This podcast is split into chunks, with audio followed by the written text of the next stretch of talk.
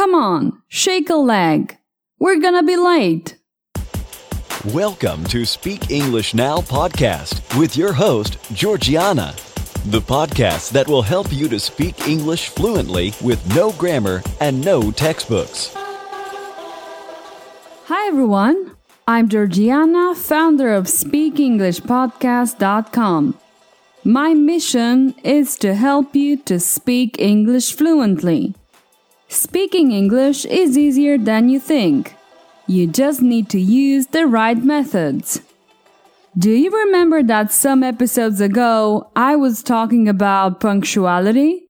Well, today I'll teach you different ways to say hurry up. And after that, you'll practice speaking with a funny mini story. Have you ever been in a hurry while you were in a foreign country? It's really frustrating when someone or something is in front of you, slowing you down. So today I'm gonna teach you different ways to tell people to hurry up. If you want to be polite, you can use one of the following phrases to ask someone to hurry up. Excuse me, but I'm running very late and I would appreciate it if you could go quicker. Please, if possible, could you move a little faster? If you're at work, your manager could use these expressions. You're behind schedule and need to get moving. Please, can you speed up? You're holding everyone up.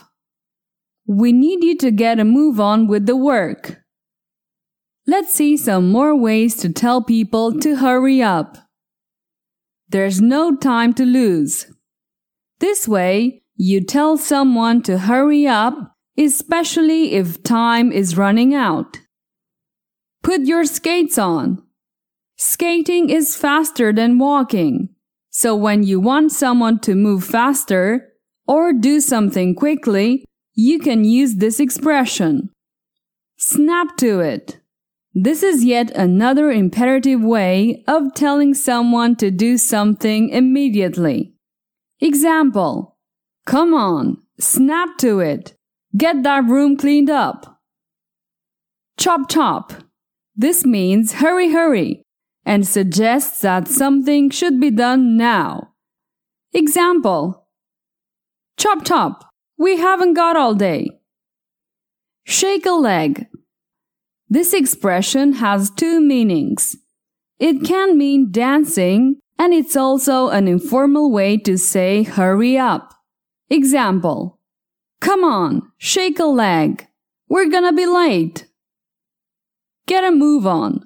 This expression is most often given as an order. It's typically used when someone is frustrated. Example Get a move on. You're holding up the whole queue. And the last expression is What are you waiting for? If you're a bit anxious, you could use this sarcastic way of telling someone to hurry up. For example, What are you waiting for? Get a move on, said the captain roughly. Before we move on to the next section, let's hear once again the different ways of saying hurry up in English. There's no time to lose. Put your skates on. Snap to it. Chop chop. Shake a leg. What are you waiting for? Move along. Get moving. Speed up. Go quicker.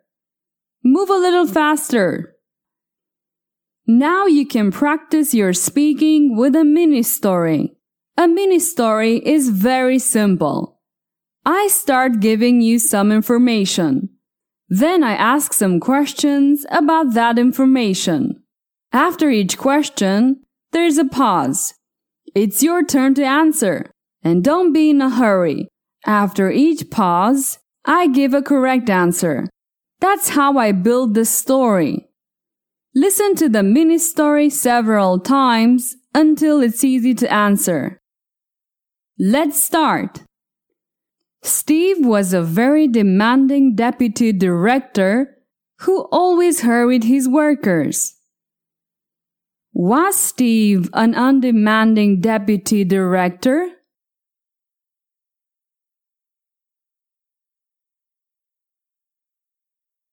No, he was not undemanding. He was very demanding.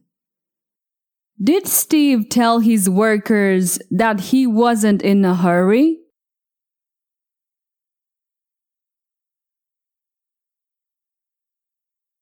No, Steve didn't say, don't hurry up. Steve always told his workers to move along. Who did Steve hurry?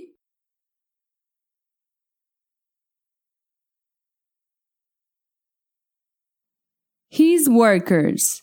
Steve hurried his workers. Was Steve a director or deputy director?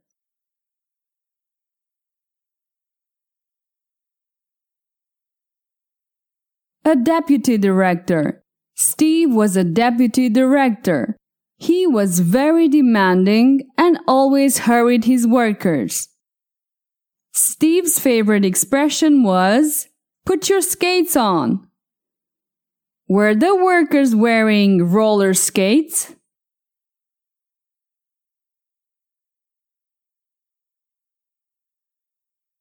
No, no.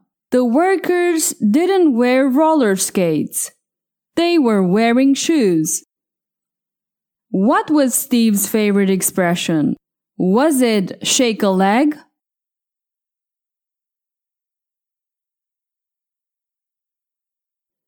No, no.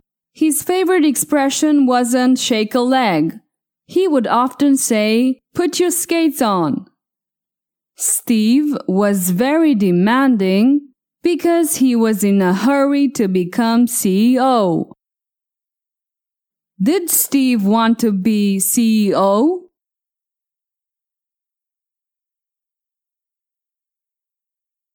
Yes, Steve wanted to be CEO. That's why he was so demanding. Was Steve in a hurry to be a director or was he in no hurry?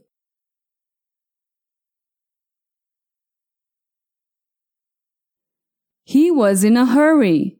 Steve was in a hurry to become a director. That's why he always told the employees to get moving. Was he in a hurry to be a director?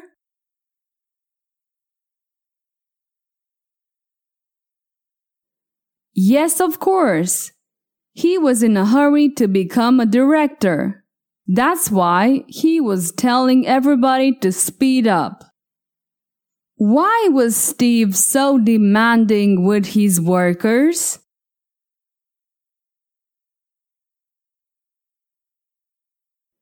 Because he was in a hurry to become CEO. Steve stopped rushing everyone after he finally became CEO. Did Steve rush anyone after he became CEO?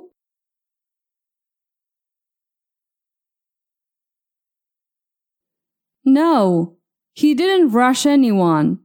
After he became CEO, Steve didn't hurry anyone. What did Steve do after he became CEO?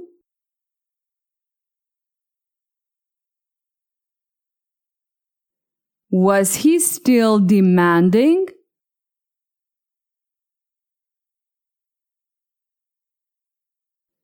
No, he wasn't demanding anymore. He didn't rush anyone anymore. Why was he less demanding? Was it because he became CEO?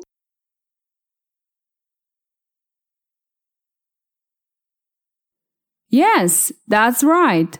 He no longer rushed anyone because he became CEO.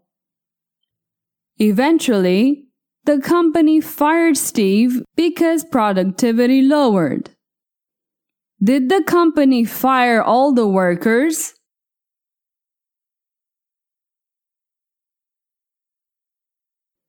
No, the company only fired Steve. Did the company fire the CEO?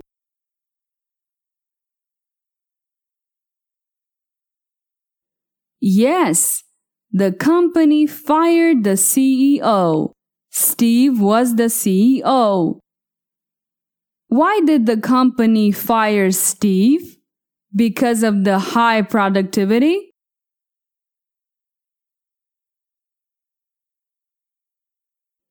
No, not because of the high productivity, but because of the low productivity. The company fired him because the productivity was too low. He was no longer hurrying anyone, so the workers were much slower. Steve found another job as a deputy director in another company and started hurrying his workers again. Did Steve find a job?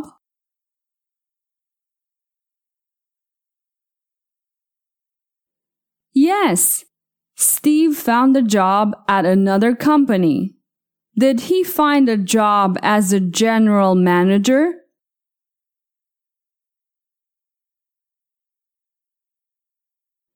No, he didn't find a job as a general manager, but as a deputy manager.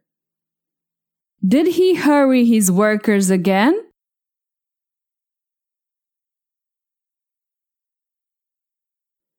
Yes, he hurried his workers again. Why do you think he hurried his workers again?